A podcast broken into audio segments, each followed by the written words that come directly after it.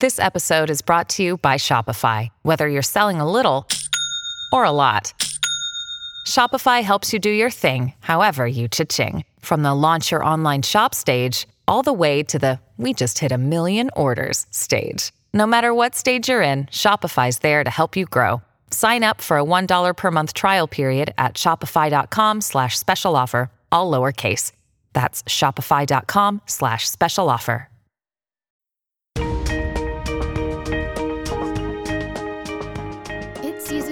Of Project Distinct, the podcast that shows you how to make your effort stand out so you can move up. Discover what it takes to grow your business and yourself with best selling author and member of the Sales and Marketing Hall of Fame and the Professional Speakers Hall of Fame, Scott McKain. And this is Scott McKain, and welcome to season two of Project Distinct. If you've been a subscriber or listener, you know that we produced a bunch of episodes and then we reran them as encore episodes for a period of time. And this begins season two. It kind of coincides with the recent launch of my new book, Iconic. We'll talk more about that in a minute, and we're going to talk about what it takes for you to stand out in today's hyper competitive marketplace. Today's episode is going to take a look at leadership styles. Are there things that you are doing as a leader that maybe you shouldn't be doing? Are there styles as a leader that you may have that are not contributing to the effectiveness of your leadership?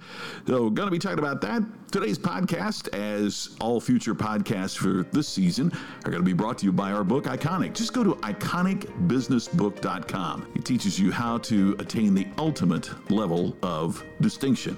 Well, one of the important aspects of any type of distinction, obviously, is in leadership. One of the things I always ask crowds to do when I'm giving a speech on that topic is to think of some of the qualities of leadership that they've found the most inspiring. What are some of the things that they have seen as a leader that inspired them to improve their leadership? What are some of the things maybe before they became a leader that inspired them to uh, attain that position? Leadership is incredibly important and it's an incredibly complex subject in part because there's a fine line. That fine line of leadership is that what you and I may think of as being positive, there are going to be people that perceive it as a negative. In other words, people are different from one another. We know that, but whether it's generationally or from a personality profile standpoint, whatever it might be, we have to understand that different people respond differently to the same approach.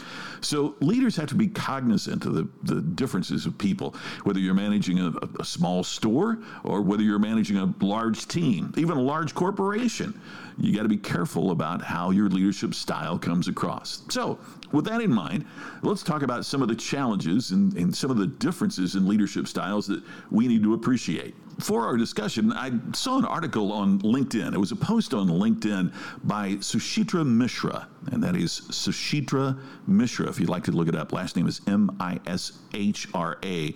And the title of the article is Five Management or Leadership Styles That Should Be Banned from the Workplace. And one of the things that she points out in the article is that with great power comes great responsibility. So, regardless of where your leadership is, it is a significant responsibility. She lists five styles that should be banned from the workplace. And I, can't, object to any of them.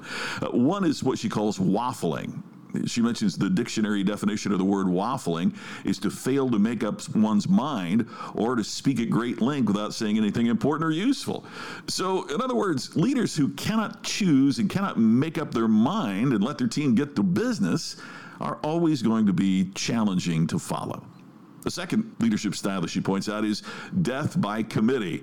That's where the leader says, Yeah, it sounds like a pretty good idea. Why don't we set up a meeting to decide who needs to decide, and then invite them to a meeting to decide when it's going to be decided, and then set up a meeting to discuss who else needs to be invited into the group that needs to decide. Yeah, does that sound familiar? She goes on and on without it. It's, it's absolutely true.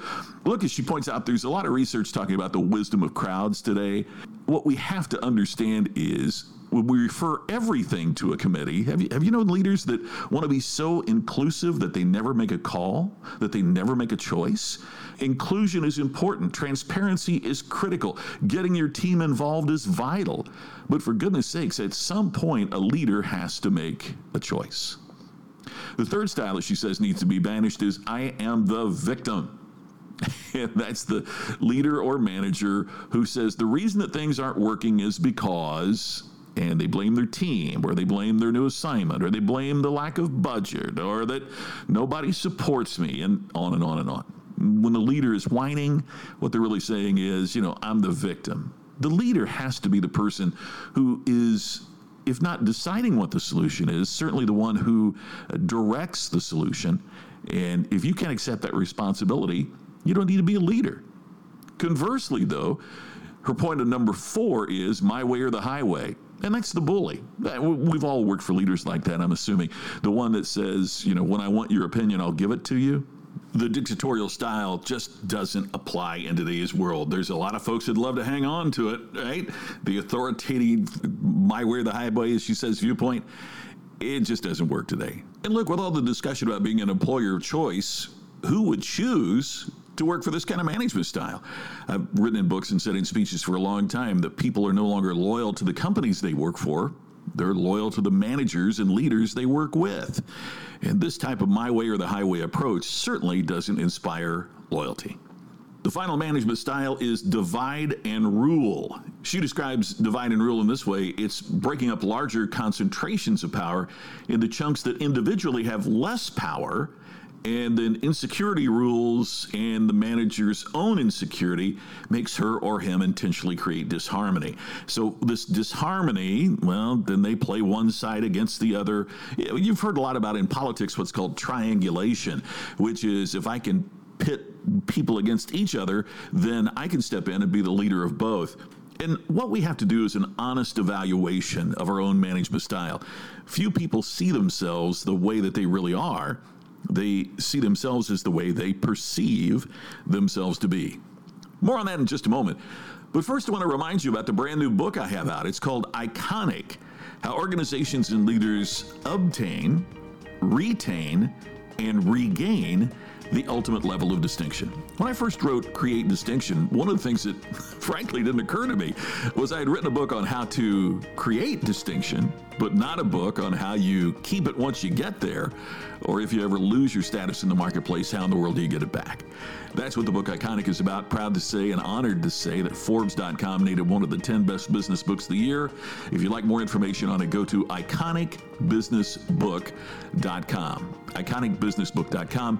It's available, you know, online, Amazon, uh, Audible has the uh, audiobook version. Would love for you to check that out. Iconic. Well, the final thought about leadership for today's podcast is simply this people respond based upon their perception of your leadership style, not what you're saying your leadership style really is. One of the things we know is that people respond to their own perceptions, not to ours.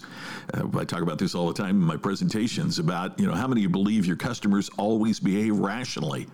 And nobody in the audience raises their hand. But the point is, customers always behave rationally from their point of view. And your team will always respond to your leadership rationally from their point of view. What that means is today's distinctive leader creates an iconic culture.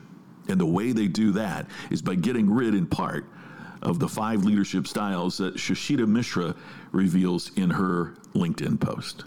That does it for today. Glad to be back with season two. I look forward to seeing you tomorrow. By the way, always the reminder please subscribe. And if you can leave a comment, that really helps us too. Subscribing to the podcast and leaving some comments really helps us on iTunes, Stitcher, whatever your favorite podcast uh, delivery mechanism might be. Thanks very much. This is Scott McKain. I look forward to talking to you tomorrow on Project Distinct. You've been listening to the podcast to help you create distinction so you can stand out and move up. Project Distinct with Scott McKain. To have Scott become your virtual coach and to discover more distinctive resources, check out distinctionnation.com for free videos, posts, and more. To have Scott personally deliver his message at your next event, go to scottmckain.com. Please share today's message on social media and make sure to subscribe to Project Distinct on your favorite podcast app. We will see you tomorrow with another episode of Project Distinct.